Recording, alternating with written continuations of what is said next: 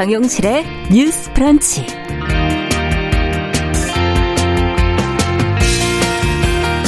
안녕하십니까 정용실입니다. 요즘 가로수 잎 색이 하루하루 달라지는 거 느끼고 계십니까? 단풍철이 이제 시작이 된 것 같은데요. 그런데 올해 단풍 구경 계획은 좀 신중하게 세우시는 건 어떨까 싶습니다. 정부가 추석 연휴 이후에 코로나19 방역의 중대 고비로 지금 단풍철을 꼽고 있는데요. 절정기인 이제 모레부터 약 한 달간을 집중 관리 기간으로 정해서 국립공원, 자연휴양림, 수목원, 사찰을 중심으로 방역을 강화합니다. 이 관광객들의 밀집도를 좀 낮추기 위해서 주요 탐방 지점에는 출입 금지선을 설치를 하고요. 휴양림과 수목원은 사전 예약제로 운영이 된다고 하지요. 이 방역 당국에서는 이번 가을철에는 되도록 원거리 여행보다는 집 근처에서 안전하게 좀 가을의 여유를 즐겨달라고 당부를 했습니다. 자, 이쯤 되니까 올가을엔 단풍과도 좀 거리를 둬야 되나? 이런 슬픈 생각이 들기도 하는데요. 아, 제주도에서는 올 가을 단풍으로 물든 한라산의 풍경을 한라산 국립공원 홈페이지에서 동영상으로 공개를 한다고 합니다. 이 다양한 풍경을 좀 보여드리기 위해서 영상을 수시로 교체를 할 예정이라고 하니까요. 이런 서비스를 이용하시면서 어, 집 앞에 있는 단풍을 즐기고 단풍과의 거리 두기도 한번 시도해 보시면 어떨까 하는 생각이 드네요. 자, 10월 15일 목요일 정용실의 뉴스 브런치 시작합니다.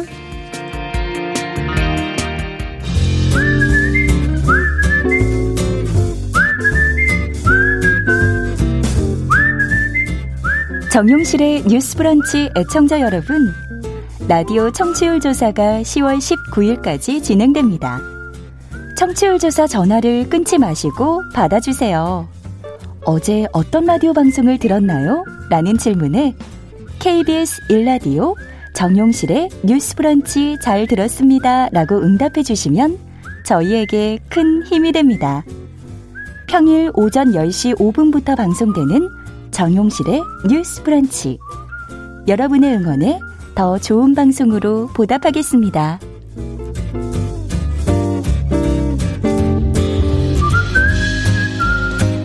정용실의 뉴스 브런치 항상 여러분들과 함께 성실하게 하루하루 이어가겠습니다. 오늘 3617번님, 날씨가 많이 쌀쌀해졌다고. 아, 정말 나오는 길이 좀 다르더라고요.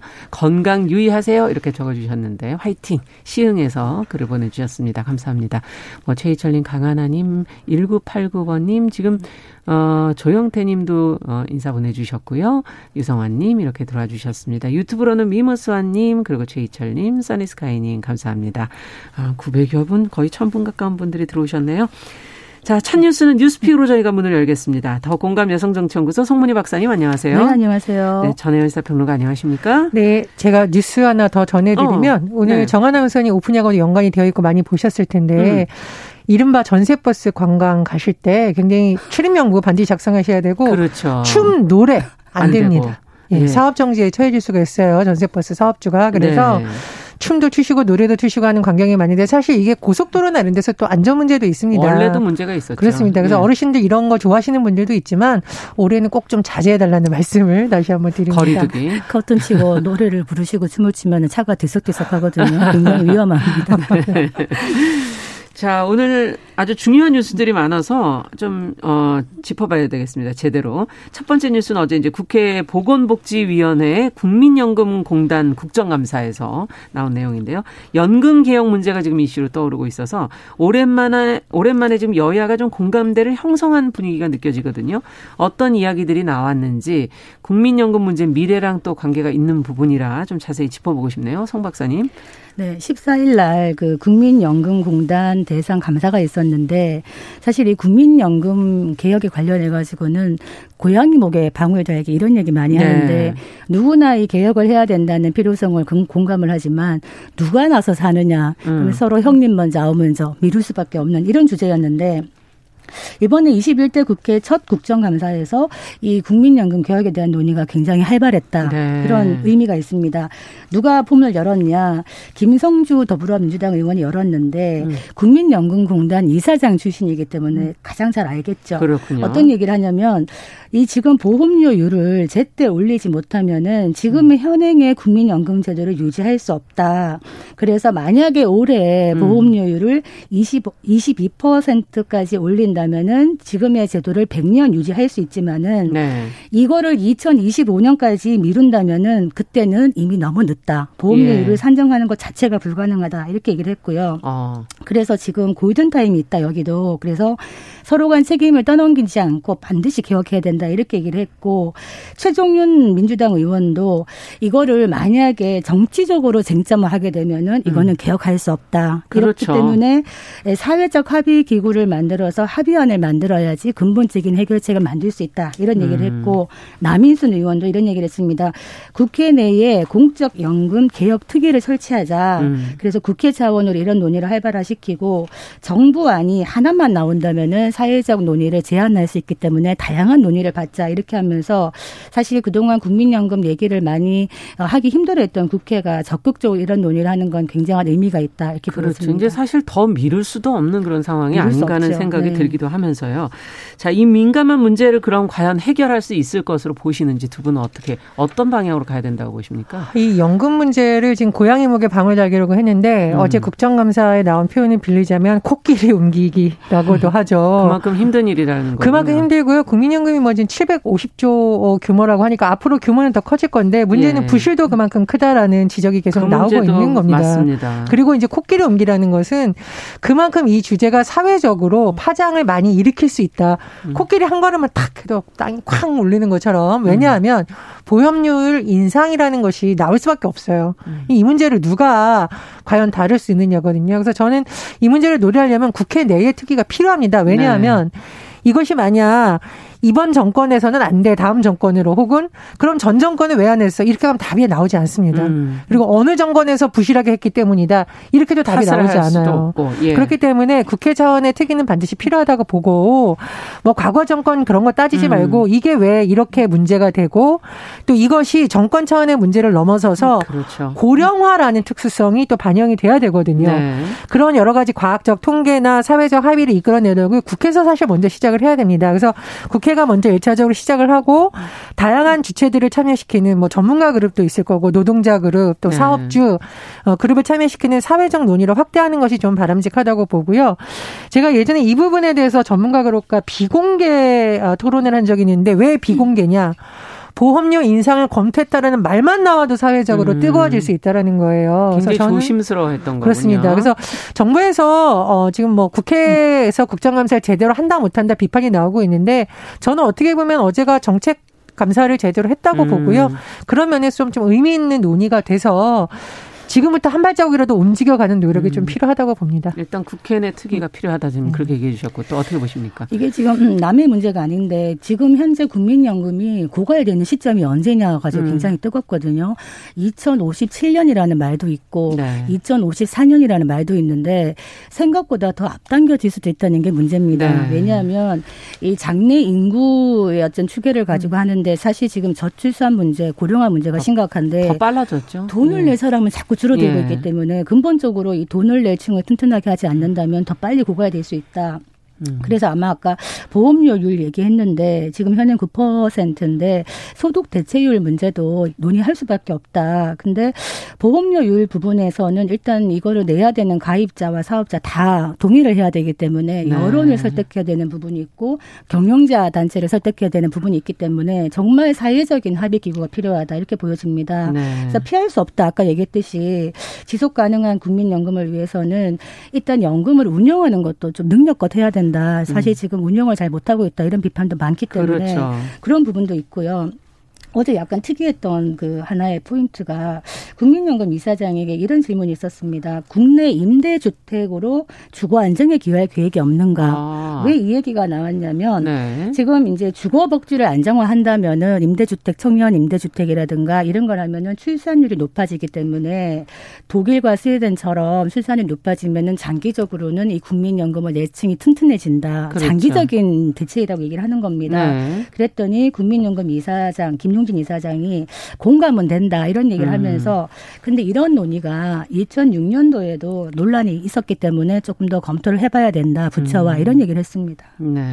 그리고 이제 국민연금에 대해서 국민연금 공단이 국민들한테 좀 투명하게 정보 공개를 그렇죠. 더 많이 해야 된다고 봐요. 왜냐하면 국민들 입장에서는 아니 우리는 성실하게 납부했는데 왜 문제가 생긴다고 하나 그리고 왜 또 보험료를 또 올린다고 하나 굉장한 좀 국민적 여론의 저 심리적 예. 저항을 일으킬 수 예. 있기 때문에 아까 말씀해 주셨던 뭐 고령화 추세라든가 저출산 문제라든가 그리고 이게 왜 이렇게 될 수밖에 없냐에 대해서 상세하게 국민들이 음. 설득할 만한 여러 가지 근거를 제시해야 되고 또 하나 주의해야 될 점 최근에 국민연금공단이 굉장히 비판을 받았던 것이 직원들의 여러 가지 비위 문제, 회의 문제, 예, 뭐, 뭐 마약, 예. 뭐 불법 카메라 촬영, 네. 성희롱 문제가 문제가 됐었죠. 그래서 이런 부분에 대해서도 더 조심해야 됩니다. 음. 국민들 입장에서는 지금 당장 자영업자들 폐업하게 생겼고 어려운데 저렇게 좋은 대우 받는 사람들은 철밥통이니까 저런 거 하고 우리한테는 돈이 더 내라는 그렇죠. 이거 물론 오해입니다. 뭐 훌륭한 직원도 많고요. 음. 일부 직원만의 문제는 아니죠. 그러나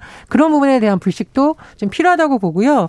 정춘숙 민주당 의원이 최근 국정감사 관련한 자료를 공개하고 보면 연예인, 뭐 직업적으로 하는 유명 운동선수를 비해서 이제 고소득층 19만 8천 명이 넘게 체납한 국민연금 보험료가 9,998억 5,800만 원에 달한다. 어마어마한 이것만 숫자도 부실 문제가 왠지 해결될 것 같네요. 그렇습니다. 예. 그래서 국민연금에 사실 이런 문제도 같이 짚고 넘어가야 되는 그러네요. 거죠. 그렇지 않고서 보험료를 올린다고 하면 국민들이 이해를 할 수 있겠네요. 저희가 세금이랑 사실은 비슷한 부분이 있는 거죠. 그렇습니다. 그래서 이제 체납 부분에 대한 부분이라던가 부실 뭐 경영에 대한 여러 가지 논란에 대해서 같이 준비를 해야만 국민을 설득할 수 있다 이렇게 생각을 합니다. 네, 운영의 투명성, 뭐 운영의 문제, 지금 체납 부분의 문제 이런 부분들 어, 어떻게 과연 해결해 낼 것인가 하는 그런 생각이 드네요. 자, 그러면은 다음 뉴스로 가볼까요? 더 하실 얘기가 있나요? 없습니까? 자, 두 번째 뉴스는 베트남전 당시의 한국군의 민간인 학살과 관련한 이 국가정보원의 문서 목록을 공개하라 하는 법원의 이제 네 번째 판단이 나왔습니다. 베트남전 당시 우리 군에 의해서 가족을 잃은 그 피해자가 우리 정부를 상대로 낸 이 손해배상 청구 소송의 첫 재판이 열린 직후라서 이제 더 주목이 되고 있는데 어, 두 재판의 내용을 좀 한번 정리를 해보고 국정원의 입장과 이 민간인 학살에 대한 우리 정부의 입장은 그럼 기존 입장 어떤 것인지 어, 차분히 좀 살펴보도록 하죠. 예, 지금 관심을 끌고 있는 재판 또 손해배상 소송과 관련된 재판의 어떤 핵심 사건이라고 볼 수 있는 부분이 네. 있습니다. 이게 1968년 2월에 베트남 중부의 꽝낭성 폭리 폭넘 마을에서 학살 사건이 발생을 했었는데요. 물론 이제 이 부분에 대해서는 정확하게 진상 규명이 아직 됐다고는 보기 어렵기 때문에 음. 뭐 정부의 입장, 국정원의 입장, 뭐 군의 입장, 피해 주민의 입장 등등이 약간 좀 다른 상황이에요. 음. 그걸 전제로 말씀을 드리는데 일단 피해자라고 주장을 하고 있고 민변 측에서 지금 어 변호를 대리해 주고 있는 피해자들의 입장을 종합을 해 보면 네. 학살 사건이 일어났었고 민간인 뭐 70여 명 정도가 어, 학살이 됐다 이런 주장도 나오고 있습니다. 예. 그래서 지금 제가 말씀드릴 앞으로 판결과는 별개로 민사 소송도 이미 지금 시장이 됐어요. 음. 응의엔 틴 탄이라는 어, 베트남인인데요. 정부를 상대로 손해배상 청구 소송을 했었고 지금 첫 변론 기일이 지난 12일에 열렸다는 거 미리 말씀을 드립니다. 네. 손해배상과 별도로 자 그렇다면 한국인 민간인 학살 사건이 진짜 있었냐 없었냐 계속 논란이 되고 있는 거잖아요. 음. 이제 정부 같은 경우에는 이것이 그 총격을 가한 가해자가 한국인이라는 증거가 좀 부정확하다. 음. 피해자들과 마을 주민들의 객관적이지 않은 진술에 불과하다. 이런 주장을 그동안 내세웠었거든요. 음. 그러면 지금 사실 뭐 어, 피해, 피해와 관련된 소송이라던가 여러 가지가 되려면은 어떤 입증할 만한 자료가 있어야 되겠죠. 네. 이거와 관련해서 지금 진행이 재판이 진행되고 있는 것이고 그러다 보니까 국정원 문서 목록을 공개하라는 재판이 아. 진행되게 된 것입니다. 그러니까 네. 여러 가지 맥락 속에서 진행 중인데요. 어, 말씀해 주실 때 네 번째 승소라고 했잖아요. 네. 어, 본래는 이 사건에 관한 소송이 2017년에 이미 소송이 제기됐었습니다. 네.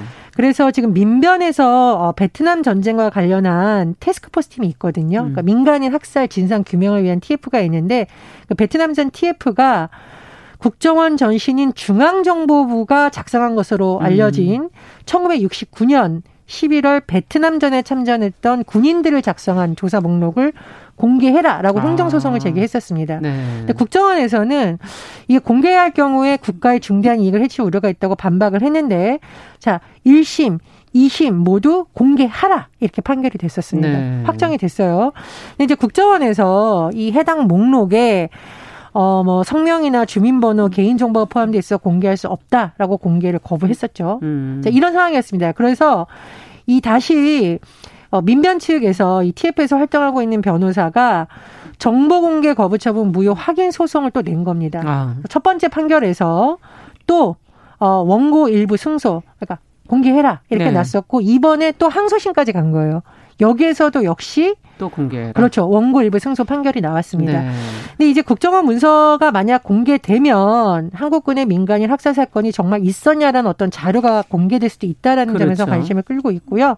어, 또 민변 관계자들이 판결이 끝나고 나후에 좀 뭐 기자회견을 하기도 하고 네. 일부 시민단체 관계자들은 이걸 뭐 전시해서 어쩔 수 있느니라고 하지 말고 지금이라도 진상 규명을 해야 된다 이렇게 음. 주장하고 있습니다. 네, 우리가 사실 전쟁의 피해자 입장을 어느 나라보다는 잘 아는 그런 입장에 있지 않나 하는 생각이 들고 어 뭐 일본의 강제징용 문제라든지 여러 가지 문제가 같이 있었기 때문에 이 베트남 민간인 학살 문제를 밝히는데 소극적이어서는 안 되는 게 아닌가 하는 생각도 드는데요. 그동안 좀 소극적인 태도를 보여온 것은 과연 어떤 이유에서인지 이 국정원의 자료 공개 필요성 두 분은 어떻게 보고 계시는지 좀 듣고 싶습니다. 그 사실은 베트남 정부가 어떤 외교적인 이유 때문에 정식으로 한국 정부의 진상 규명이라든가 배상을 요구하고 있지 않습니다. 네. 이런 어떤 생존자들이 개인적인 차원에서 이런 운동을 하고 있는데 한국 정부가 우리가 이제 역지사지라는 말을 좀 생각해 볼 필요가 있죠.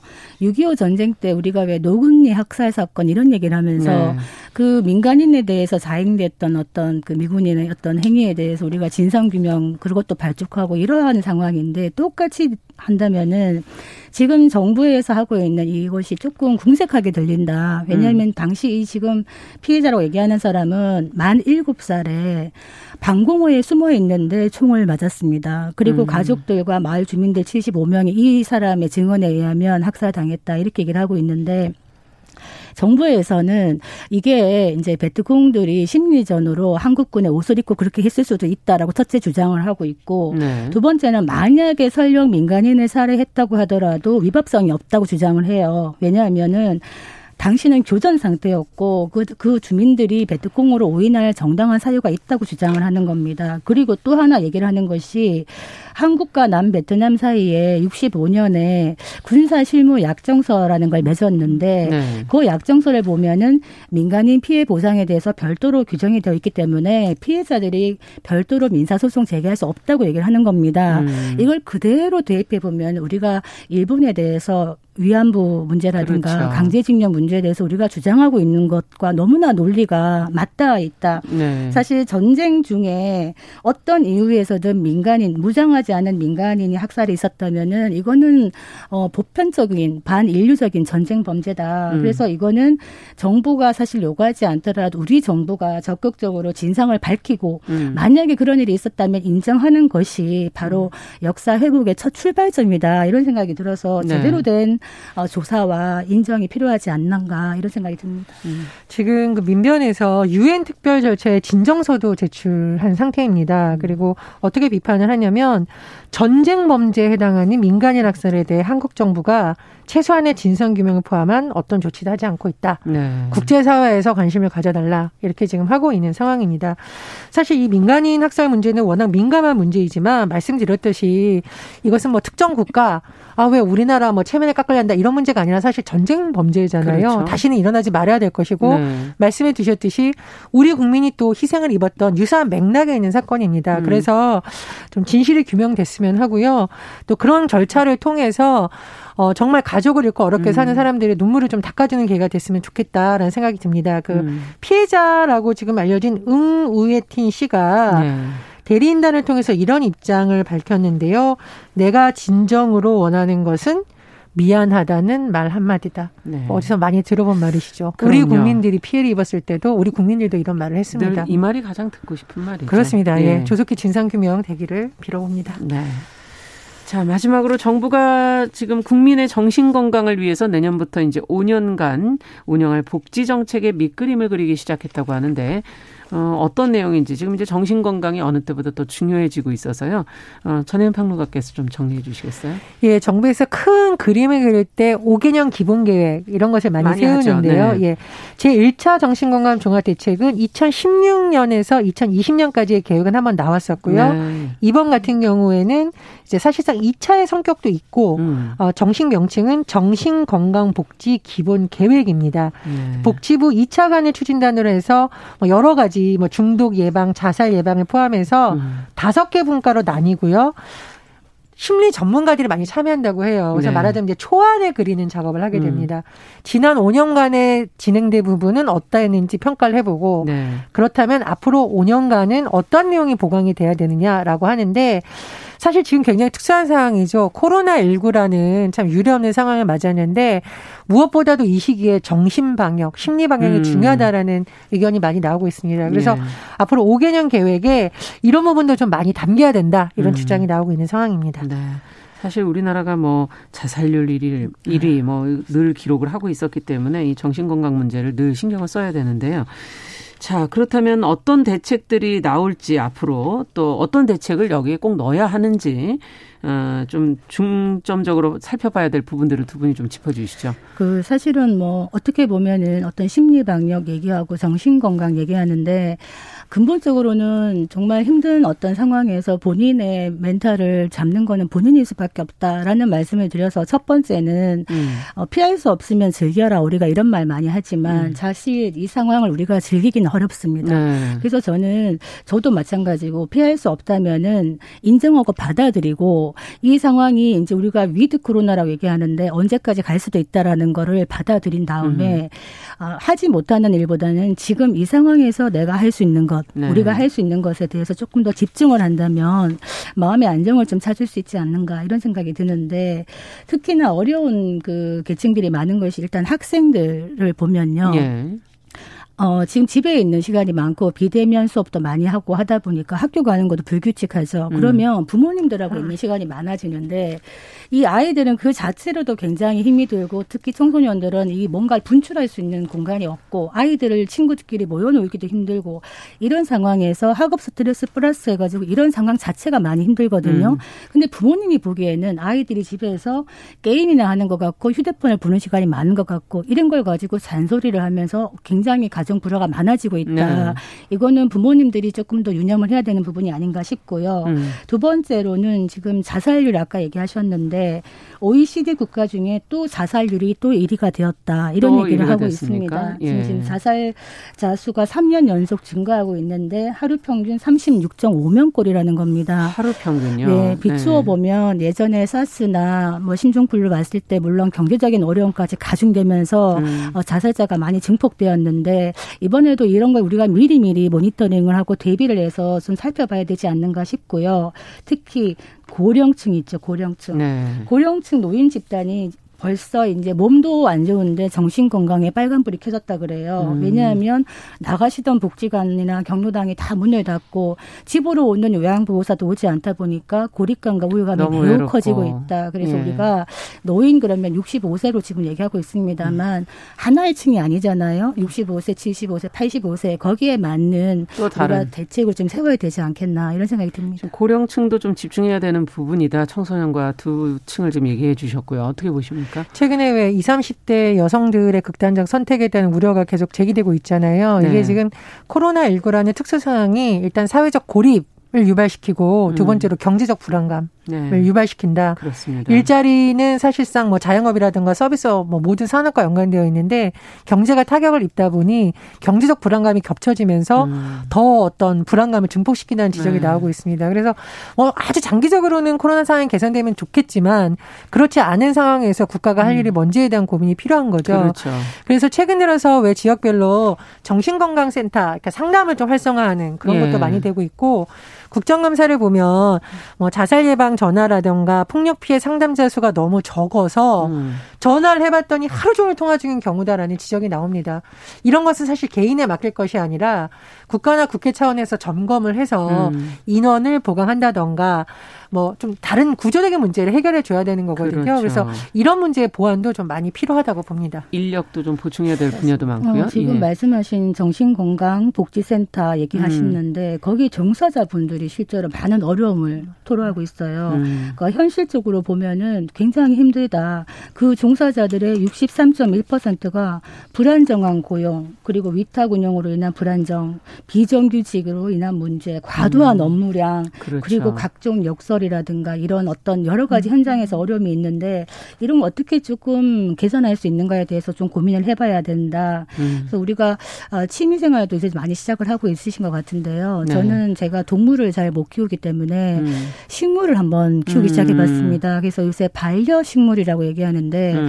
어, 흙을 만지고 식물을 이렇게 물을 주고 하면서 약간의 그 안정을 좀 찾는 것 같아요. 음. 권해드립니다. 네. 자, 오늘 얘기는 여기까지 듣도록 네. 하죠. 예, 뉴스픽 전혜연 평론가 더 공감 여성정치연구소 송문희 박사 두 분 수고하셨습니다. 지금 저희가 방송하는 동안에 4695번님, 어, 저희가 어, 청취율 조사를 한다니까 어떤 방송을 듣느냐고 묻는 것 자체가 항상 출근하면 어, KBS 일라디오를 타방송 듣는 일이 없으시다고 틀어놓고 일하면서 쭉 들으신다는 말씀 보내오셨네요. 감사드립니다. 자, 오늘 두 분 수고하셨고요. 정실의 뉴스 브런치 듣고 계신 지금 시각은 10시 31분입니다. 라디오 정보센터 뉴스 듣고 오겠습니다. 부산 요양병원의 집단 감염 발생으로 국내 코로나19 신규 확진자가 하루 만에 다시 세 자릿수를 기록했습니다. 오늘 0시 기준 신규 확진자는 110명이고 이 중 국내 발생이 95명입니다. 최근 소아과를 중심으로 어린이 대상 백신 부족 사태가 발생하자 보건당국이 청소년용 백신 물량 중 최대 15%까지 어린이용 접종에 활용할 수 있도록 조치했습니다. 정세균 국무총리는 공공의료 정책 논의를 위한 의정협의체를 조속히 구성할 것을 박능후 보건복지부 장관에게 지시했습니다. 한국과 미국 두 나라 국방장관은 연례 안보회의를 열고 전시 작전권 전환 문제 등 현안을 논의했지만 전환 시점은 명시되지 않았고 주한미군 현수준 유지 언급도 올해 공동성명에서 빠졌습니다. 더불어민주당 김태년 원내대표가 라임 옵티머스 사건을 금융사기 사건으로 규정하고 국회가 할 일은 금융사기를 막기 위한 제도 개선이라고 강조했습니다. 홍남기 경제부총리가 이른바 전세난민 처지가 됐다는 언론 보도와 관련해 국민의힘 지도부가 도끼에 재발등 찍힌 셈이라며 주택정책이 누굴 위한 것인지에 대한 정부의 각성을 촉구했습니다. 선거법 공소시효가 오늘 만료되는 가운데 검찰이 재산 축소 신고 의혹으로 더불어민주당에서 제명된 김홍걸 무소속 의원을 불구속 기소했습니다. 8.15 시민 비상대책위원회가 오는 18일과 25일 서울 광화문 광장에서 진행하기로 한 1000명 규모의 야외 예배에 대해 경찰이 집회 금지를 통보했습니다. 프랑스가 코로나19 확산세에 대응하기 위해 비상사태를 선포하고 파리 등 전국 9개 도시에 밤 9시부터 야간 통행 금지를 도입했습니다. 지금까지 라디오 정보센터 조진주였습니다.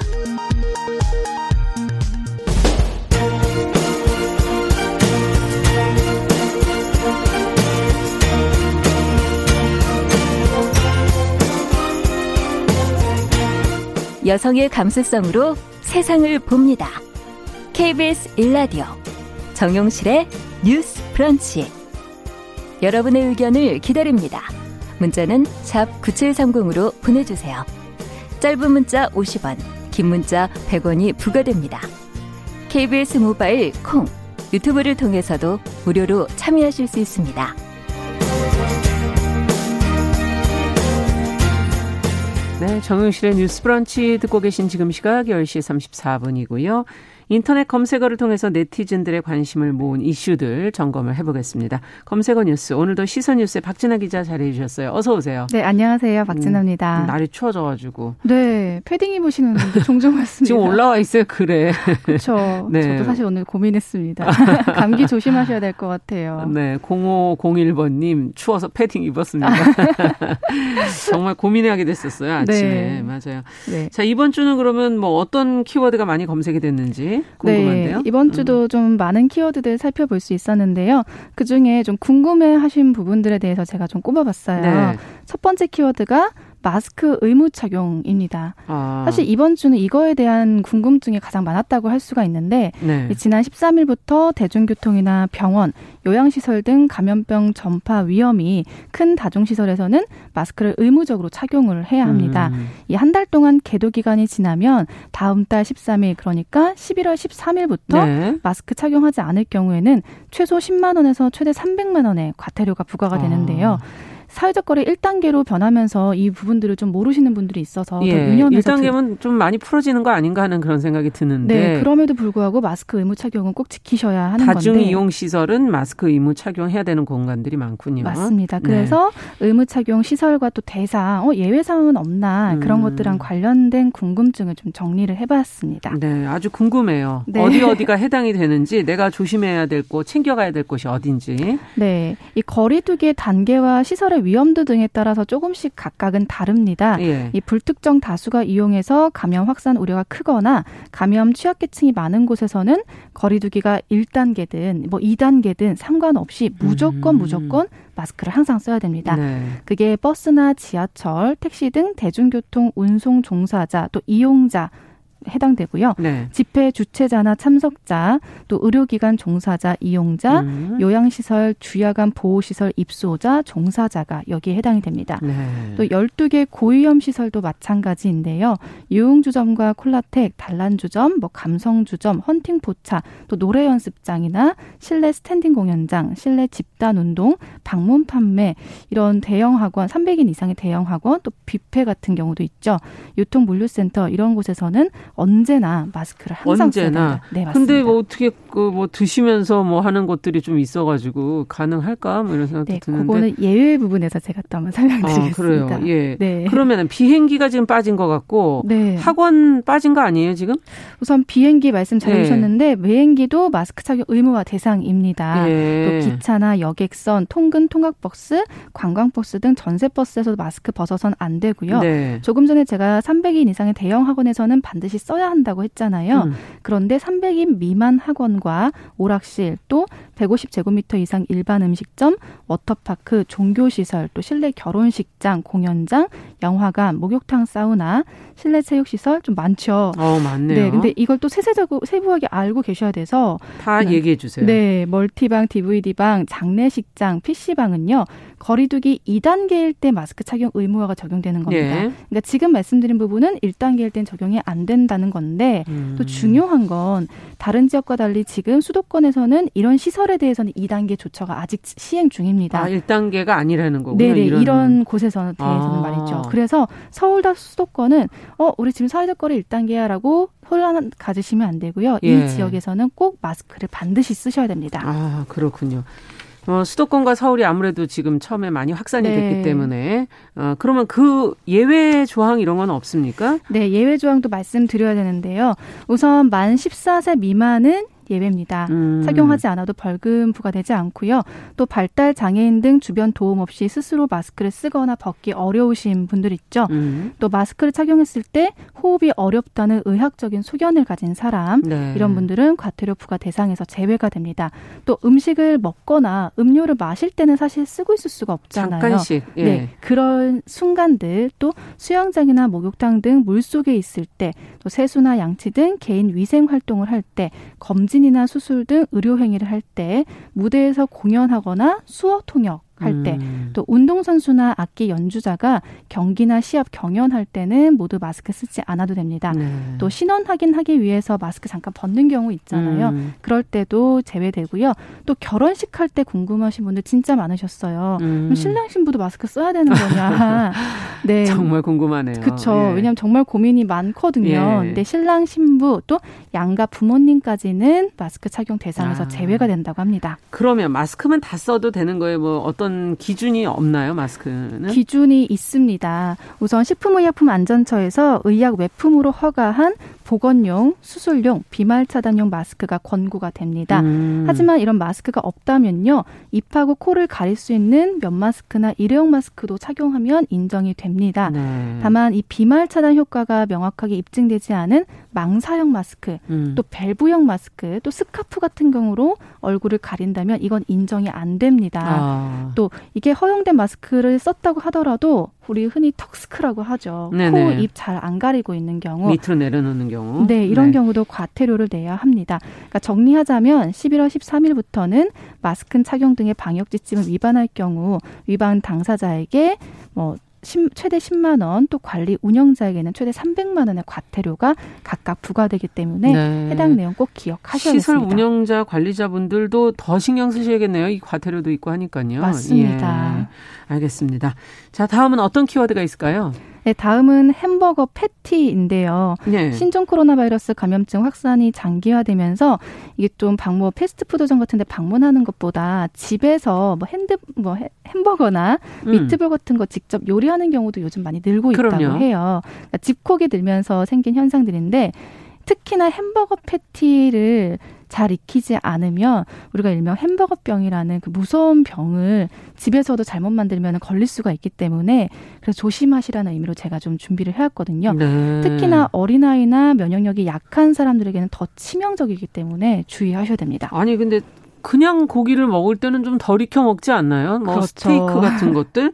근데 왜 햄버거 고기는 같은 고기인데 이렇게 유독 꼭 익혀 먹으라 그러는 걸까요? 네, 저도 이 부분이 좀 궁금했는데 네. 이 스테이크 같은 경우는 잘 생각해 보시면 그 고양 고기의 모양 그대로 오잖아요. 예. 근데 이 고기 표면에 세균이 묻어 있더라도 스테이크는 겉부분에 열을 가해서 살짝만 열이 가해져도 그 세균이 제거가 된다고 합니다. 예. 그러니까 대부분의 균이 열에 약하기 때문인데 음. 햄버거 패티 같은 경우는 그 고기를 그대로 하는 게 아니라 고기를 갈거나 다져서 이렇게 만드는 것들 그럼요. 있잖아요.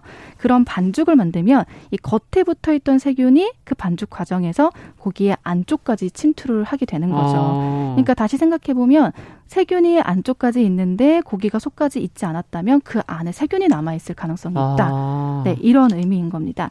앞서 말씀드렸지만 일명 햄버거 병이라고 불리는 용혈성 요독 증후군은요. 바로 이런 이유 때문에 발생을 하는 건데 이게 고기를 음. 잘 익히지 않고 먹을 때도 해당이 되지만 네. 살균되지 않은 우유 또 세균이 오염된 야채 등 채소 같은 걸 먹으면 생길 수 있다고 합니다. 아. 그러니까 고기뿐만이 아니라 아, 우유랑 뭐 채소 이것도 다 해당된다고요? 네, 맞습니다. 그러니까 그, 가정에서 지금 조리하실 때 어쨌든 여러 가지로 신경 많이 쓰셔야 되겠네요. 네, 맞습니다. 그래서 위생에 좀 더 특별히 신경을 쓰셔야 하는 건데요.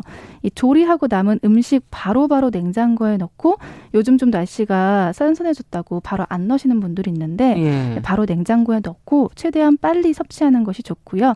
말씀드린 것처럼 이게 고기뿐만 해당하는 건 아닙니다. 음. 실제로 독 독일과 일본에서는 장출혈성 대장균에 오염된 채소로 대규모 감염 사태가 일어나기도 했었거든요.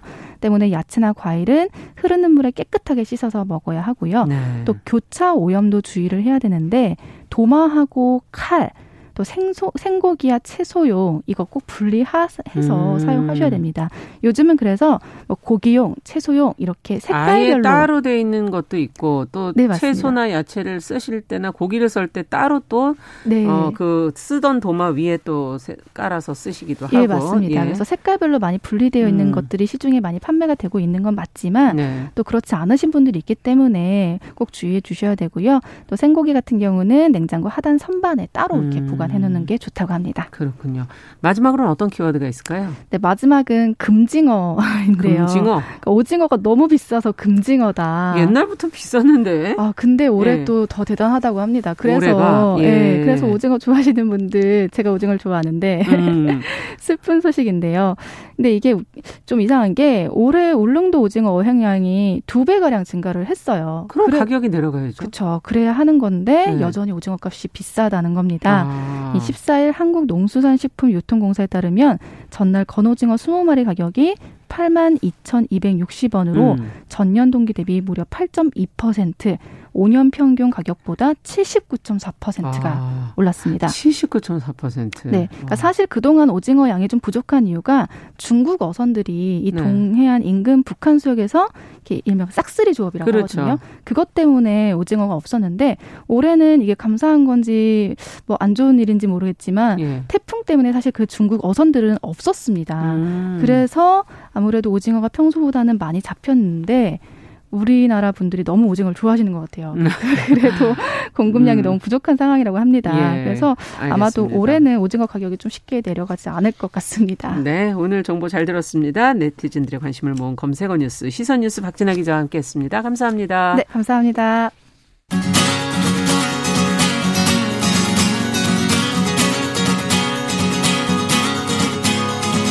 함께 가면 길이 됩니다. 여러분과 함께하는 정용실의 뉴스 프런치. 월요일부터 금요일까지 방송됩니다.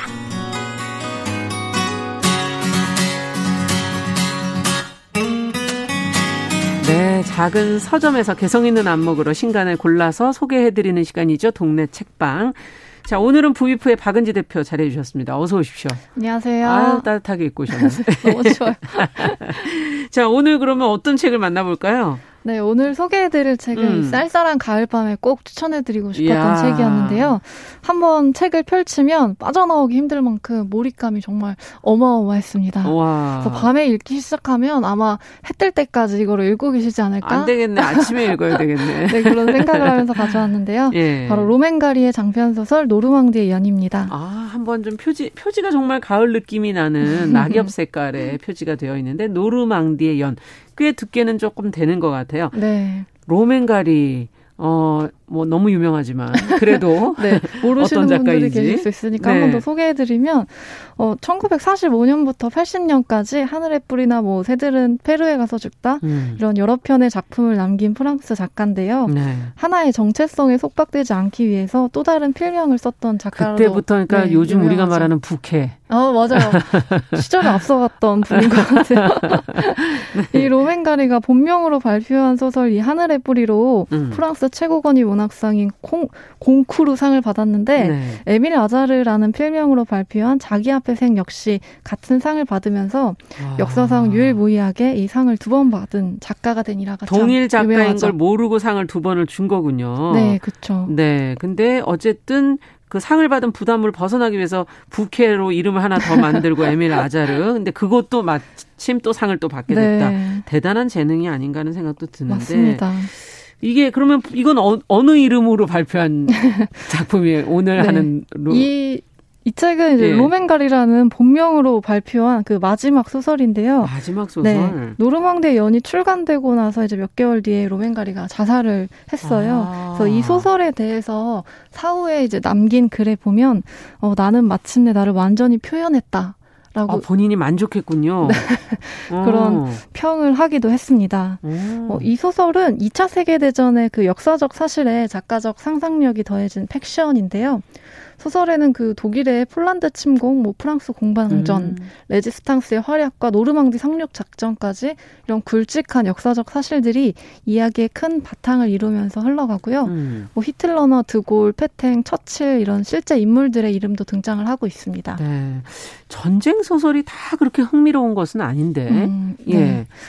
이 책은 어, 읽는 사람에 따라 다를 것 같은데요. 예. 저한테는 전쟁이라는 그 참담한 현실을 배경으로 한 사랑 이야기로 맞아요. 읽혔어요. 로맨가리의 소설이 보통 사랑이 주제가 많죠. 네, 예. 로맨가리 자신도 내 소설은 사랑 이야기가 아닌 게 없다라고 아. 말하기도 했었는데요. 이 책에 보시면 편집자의 말이 적힌 엽서가 들어 있어요. 그래요? 근데 제가 음. 그걸 빼놓고 와가지고 네, 여긴 없군요. 네. 네. 거기 보면은 뭐 많은 말들이 써 있는데 그 중에 정말 엄청나게 재밌는 소설입니다라고 음. 적혀 있어요. 편집자실 정확하죠. 네. 음. 네. 어 당연히 책의 편집자니까 당연히 그렇게 말하겠지라고 생각했는데 읽다 보니까 어 이거는 엄청나게라는 말로도 부족하다. 정말로 엄청나게 재밌다.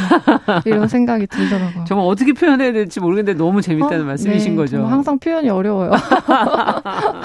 네. 줄거리를 예. 간단하게 말씀드리면 여름을 노르망디에서 보내는 폴란드의 귀족 가족이 있어요. 음. 그 소녀 그 중에 소녀가 있는데 네. 그 소녀에 대한 노르망디 소년의 그 일생 일대의 사랑이 소설의 축을 이루고 있고요. 아. 그 가운데 전쟁이 발발하게 되고 또 나치가 프랑스를 비롯한 비롯한 유럽을 점령하면서 변해가는 그 인물들의 삶이 참담하고 또 아프게 아, 그려집니다. 아, 그렇군요. 노르망디에서 사랑이 꽃피게 되는 거군요.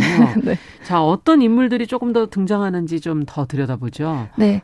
그 이 책을 읽는 동안 책 속 세계 내내 빠져 있었는데 거기에는 인물들의 힘이 굉장히 컸어요. 음. 일단 소설을 이끌어가는 인물은 리도라는 인물인데요. 네. 이 리도는 아무것도 잊어버리지 않는 사람이에요. 음. 보고 듣고 읽고 모든 걸 다 기억하는 그런 아. 비상한 능력을 갖고 있는데요. 그래서 우리가 뭐 장거리 연애한다고 하면 몸이 떨어져 있으면 네, 그렇죠. 사랑이 뭐 옅어진다 이러는데 음. 이 리더라는 인물은 정말 아무것도 안 잊어버리기 때문에 음. 사랑에 빠진 사람과 몇 년간 떨어져 있어도 그 상대의 모든 것을 같이 있던 그 모든 순간 뭐 했던 대화, 오. 표정 이런 것들을 아무것도 잊지 않고 어제처럼 생생히 기억을 하는 사람입니다. 이야. 네, 이런 천재적인 능력이 나치에 대한 저항 활동을 할 때도 요긴하게 쓰이게 되는데요.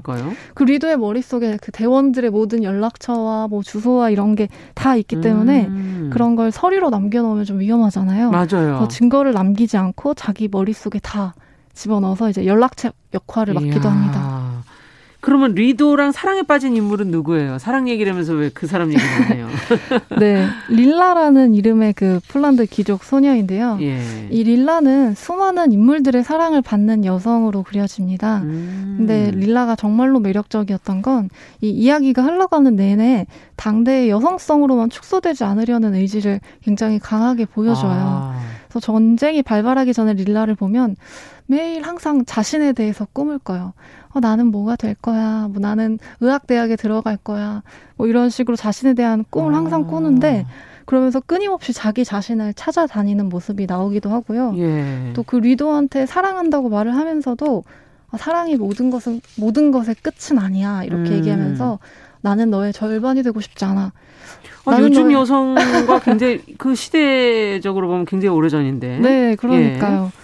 어. 나는 너의 반쪽이 되고 싶어요. 이런 말이 정말 자기한테는 너무 끔찍하다고 얘기를 아. 해요. 그래서 누군가의 반쪽이 아니라 자기 자신으로 존재하고 싶어 하는 그 모습이 굉장히 인상적이어서 그러네요.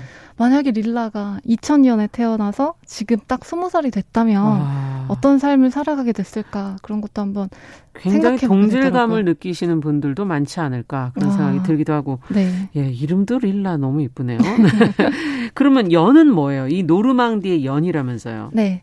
어, 이제 리도가 1차 세계대전으로 부모를 잃고 노르망디에서 삼촌인 플레리라는 사람과 살아가는데 네. 이 삼촌 플레리가 그 노르망디에서 유명한 연애 장인이에요. 아. 연을 만드는 사람인데 네. 그분이 이제 1차 대전 참전 후에 평화주의자가 되어서 연을 만들고 또 날리는 사람이 되는데요. 예. 플레리는 연을 날리면서 하늘로 항상 눈을 치켜뜬 채 한평생을 보내는 그런 사람으로 그려지고 있습니다. 어, 그 많은 것 중에서 하필 연이었을까? 이런 생각이 드는데.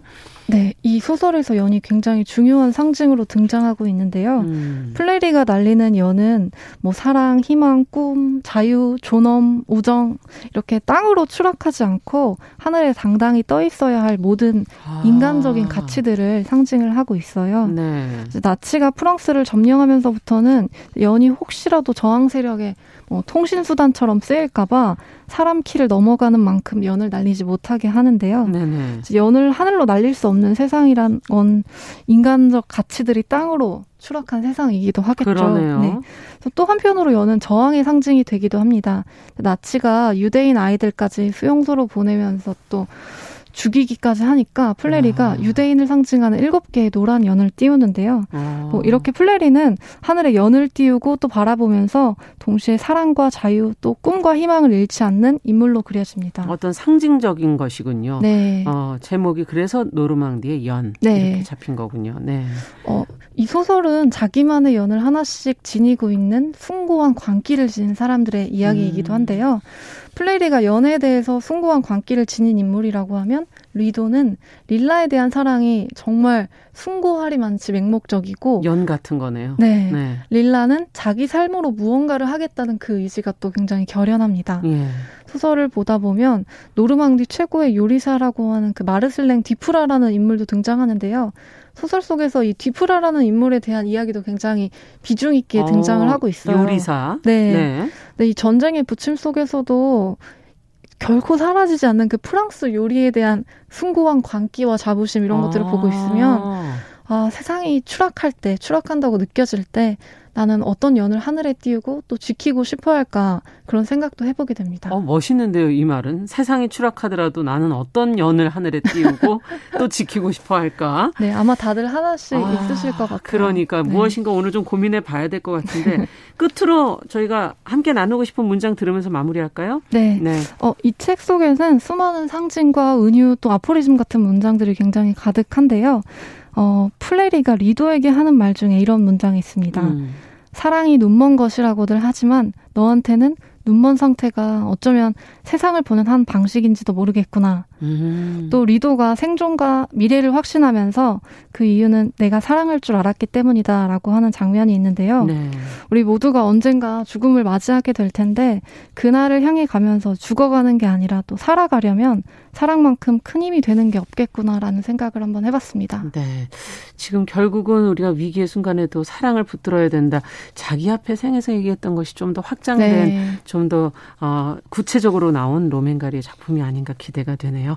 자, 오늘 얘기는 여기까지 듣겠습니다. 네. 감사합니다. 고맙습니다. 네. 부비프의 박은지 대표와 함께 동네 책방. 오늘은 로맨가리의 마지막 소설 노르망디의 연을 같이 읽어봤습니다. 정용실의 뉴스 브런치 목요일 순서 이제 인사드릴게요. 저는 내일 오전 10시 5분에 찾아뵙겠습니다. 감사합니다.